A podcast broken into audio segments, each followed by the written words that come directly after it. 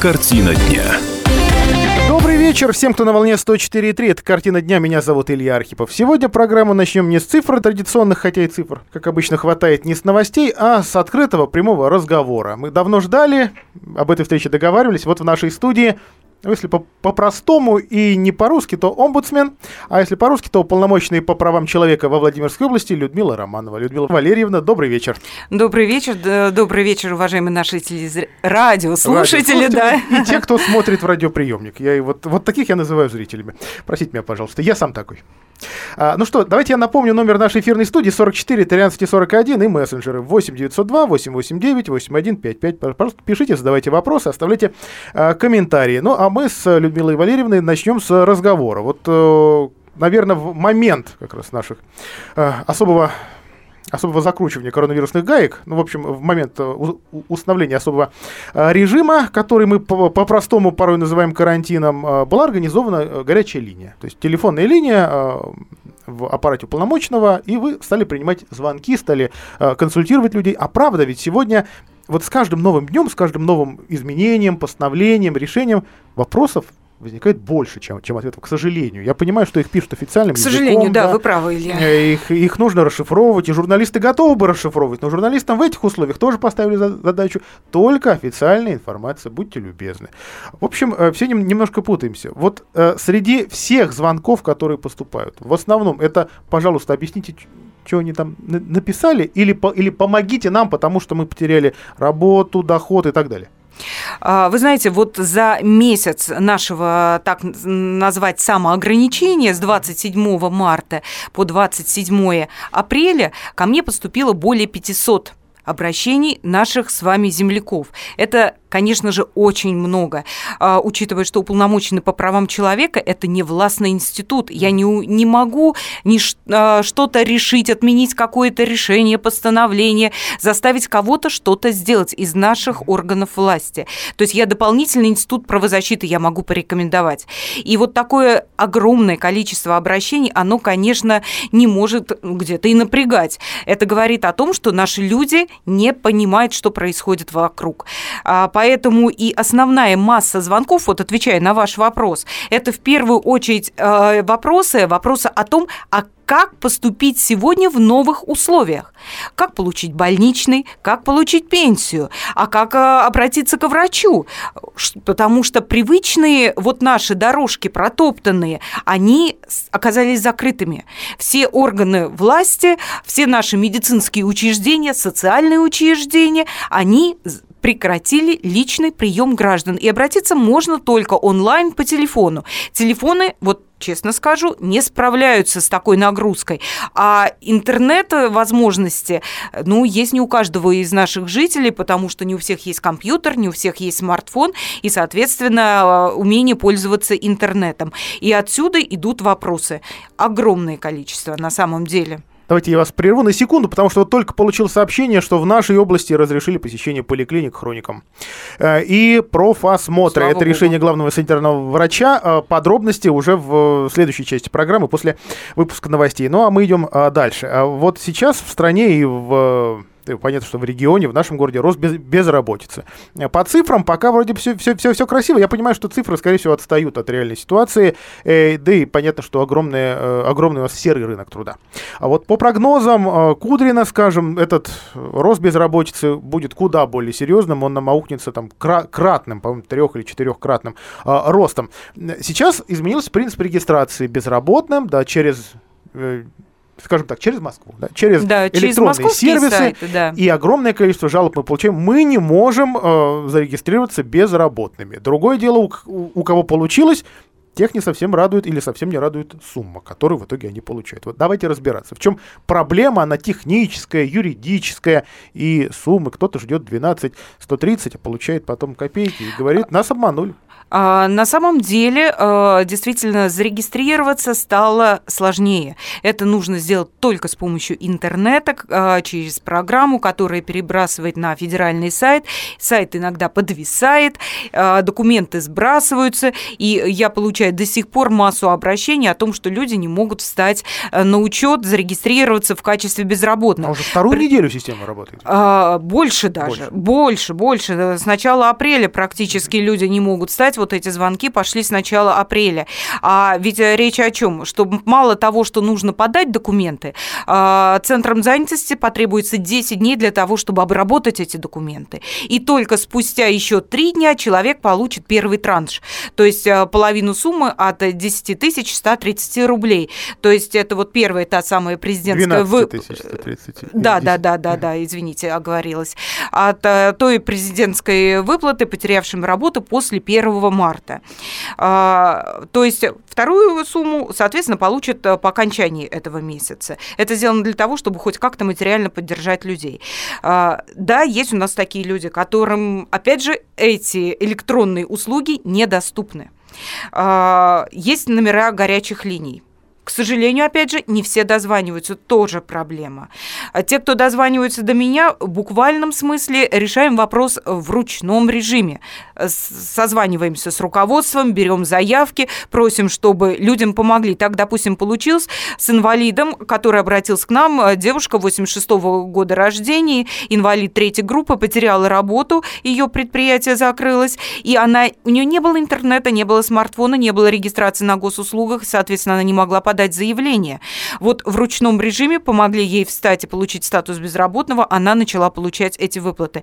Э, я понимаю, что ручной режим – это неправильный режим, э, но э, хорошо, что он сейчас действует. Я надеюсь, что вот все-таки этот карантин, мы с вами все надеемся, что он рано или поздно закончится, чем быстрее, тем лучше.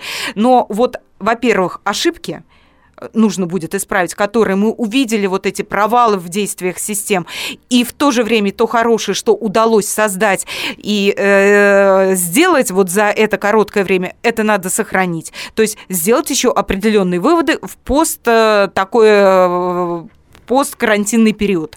А вот о правах работников я хочу поговорить. Конечно, работников в первую очередь тех, кто официально был трудоустроен. А, наверное, самое первое сообщение, которое СМИ Владимирские получили, это была история с обувной фабрикой на Пекинке у нас, да, как, когда, в общем, работодатели а, ну, вынуждены были людей практически отправить в простой, понимая, что денег у них не будет. В итоге а, история завершилась, ну, я, я не знаю, для всех ли она э, завершилась благополучно, но в итоге фабрика осознала или ей подсказали, что сейчас можно перейти на изготовление изготовления масок и другого инвентаря, и, пожалуйста, вот, вот она тебе и, и работа. А, но эта история единичная. Вот что касается тех, чьи, чьи, чьи права обидели, э, ущемили, расстроили, особенно э, расстроили частники, потому что, собственно, они тоже вынуждены были заметно ограничить свои аппетиты, и кто-то ушел сейчас в э, минус. Вот такие жалобы у вас есть, и ш, э, вот в итоге что же людям подсказать, как людям помочь? А, жалобы есть, их на самом деле немного. Есть жалобы в том числе от самих индивидуальных mm-hmm. предпринимателей, которые ранее выступали не только в роли руководства учреждения, да, но и работодателя. Вот они, а, по сути дела, закрывшись в связи вот с ситуацией mm-hmm. и распустив своих работников, они были вынуждены сами вставать на биржу труда. Знаете, какая интересная да. ситуация? Их работники получат 12 130 в качестве безработного, mm-hmm. а сам индивидуальный предприниматель, а, бывший работодатель, работодатель получит а, минимальную выплату полторы тысячи. Несправедливость тоже есть. А, то есть и этим вопросом тоже сейчас занимаемся. Вопросов вот сегодняшняя ситуация вызывает массу. И по трудовым правам, и по социальным, и по личным. А, эти вопросы мы сейчас вот... Сейчас мы просто их стараемся реализовать права, помочь реализовать гражданам их права, которые у них есть. А в свою очередь э, у меня в аппарате сейчас ведется такая глубокая аналитическая аналитическая работа. Мы сейчас готовим большой спецдоклад о том, как были реализованы наши с вами права, права человека в период э, вот такого сложного эпидемиологического режима. Потому что, если честно, все сферы нашей жизни, они поменялись, изменилось и отношение граждан и людей и к своим правам, и к действиям государства. Оно тоже очень интересно и показательно. Поэтому а, сейчас главное для нас – это помочь каждому, кто дозвонился до аппарата уполномоченного, оказать практическое содействие, а, обеспечить его, помочь обеспечить его лекарствами, а, помочь вот встать на учет в качестве безработного, оформить какие-то пособия, которые у него не получается оформить. А, тот же самый электронный пропуск. Сегодня масса вопросов, допустим, ко мне поступило именно по электронным пропускам. Но, наверное, это отдельный э, разговор. То есть вот самая главная задача сегодня – это работать и помогать. А наш номер 44 13 41, мессенджеры 8 902 889 8155. Вот сообщения приходят короткие, в основном они про, про QR-коды. Я предлагаю о них поговорить э, после рекламы. Пока у нас вот до нее несколько секунд. А жалобы на ограничение прав человека-то поступают? Ведь вы уполномочены по, по правам человека. Огромная масса комментариев в соцсетях как раз на это, что QR-коды, даже в целом карантинный режим самоизоляции, все это де противозаконно. Илья, вот э, мы с вами встречались неделю назад, и э, мы с вами как раз обсуждали, наверное, эту тему, и я сказал, что с удивлением и изумлением ко мне вот таких прямых жалоб на нарушение прав человека в части э, ограничения его свобод, ограничения свободы передвижений не поступало но с введением 255-го постановления о QR-кодах, об электронных пропусках на самом деле завалили. Завалили подобными жалобами. Люди, которые были еще готовы мириться с какими-то ограничениями вот до введения электронных пропусков, просто сейчас заявляют, что мы не понимаем обоснованности, логичности этого постановления, зачем нам это сделано, мы готовы соблюдать режим самоизоляции, зачем зачем нам вот лишние какие-то административные процедуры, тем более непонятные, недоступные для большинства наших граждан. Оставайтесь с нами. Картина дня.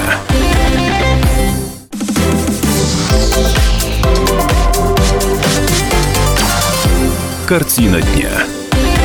Уполномоченная по правам человека во Владимирской области Людмила Романова в студии комсомолки во Владимире. Людмила Валерьевна, вот теперь-то я поинтересуюсь этими самыми QR-кодами. Вот э, сможете вы простым человеческим языком объяснить, зачем нам оно и как нам попроще это все оформить.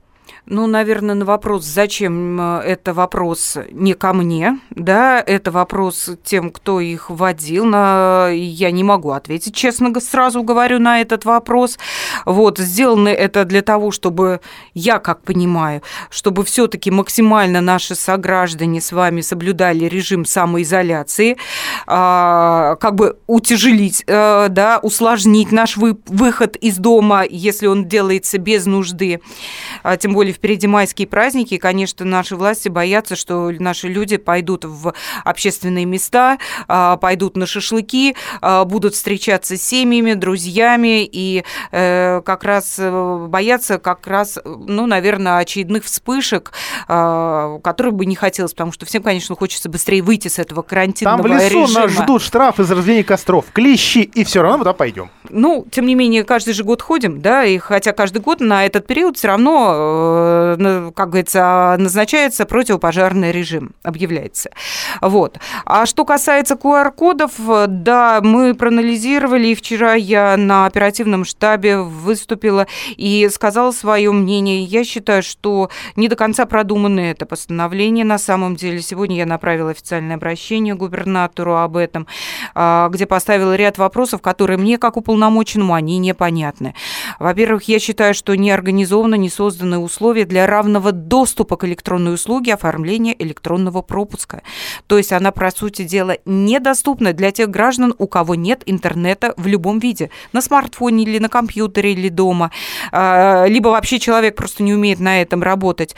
А, соответственно, он, э, этот человек, э, будет нарушителем. А, соответственно, выйдя по неуказанному в перечне случаю к нему может подойти сотрудник правоохранительных органов и составить на него административный протокол.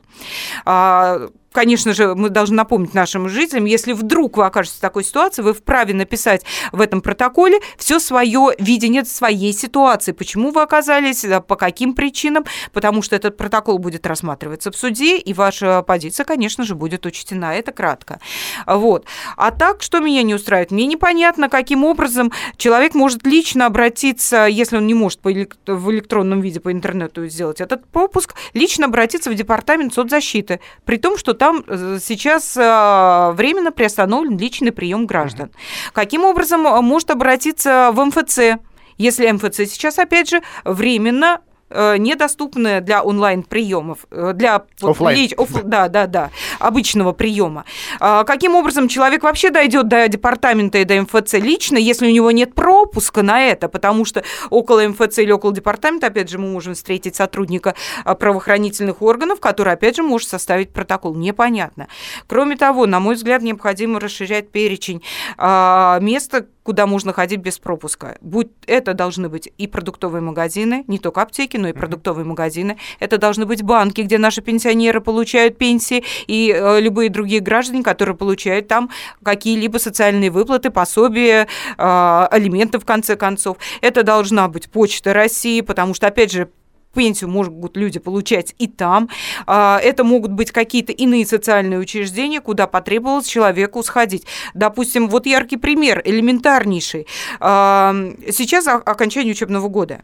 И вчера мне поступил звонок, что нам а, школа звонит и предлагает, придите в класс и заберите детские вещи, потому что школу нужно готовить к ОГЭ, к ЕГЭ и вообще к предстоящему учебному году уже осенью родители спрашивают, а на каком основании я пойду в школу, если этого случая нет в перечне э, вот, обсуждаемого нами с вами вот этого постановления. То есть ситуации масса, конечно, это нужно додумывать, это нужно быстро дорабатывать. Сейчас э, сложная ситуация. Ну вот э, будет, буду надеяться, что администрация области достаточно оперативно э, отреагирует и внесет поправки. А, так, что нас не дожидаются радиослушатели, набирайте еще еще раз 44 13 и 41 или на репите. Ну, Наверное, а, мы много говорим с вами. Наверное. В Телеграме есть у нас сообщение от Екатерины. А могу ли я на дачу с мужем отправиться, если машина на мужа и дача на мужа, а я буду за рулем? А, тоже интересный вопрос. Спасибо Екатерине, потому что а, на машине вы можете отправиться, но, а, опять же, по 255 постановлению, если вы находитесь в официальном зарегистрированном браке, то на дачу может поехать только тот член семьи, на котором дача и его ближайшие родственники, потому что в постановлении говорится о семейном кодексе и ближайших родственниках. А жена, само собой? А жена с мужем по семейному кодексу не являются близкими родственниками, они являются членами семьи.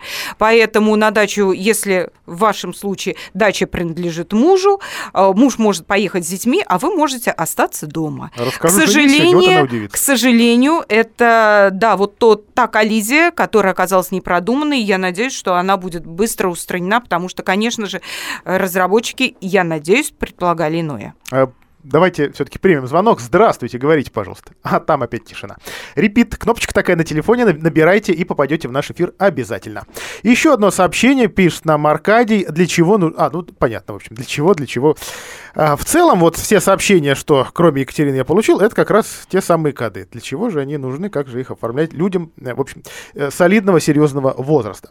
А, а, вот давайте попробуем понять. Значит, у нас с 5 числа их, их могут проверять, вернее, уже теперь обязаны будут проверять с 5 числа, оформлять их можно было еще даже до подписания постановления. Сам пытался в воскресенье в прошлом, у меня все получалось.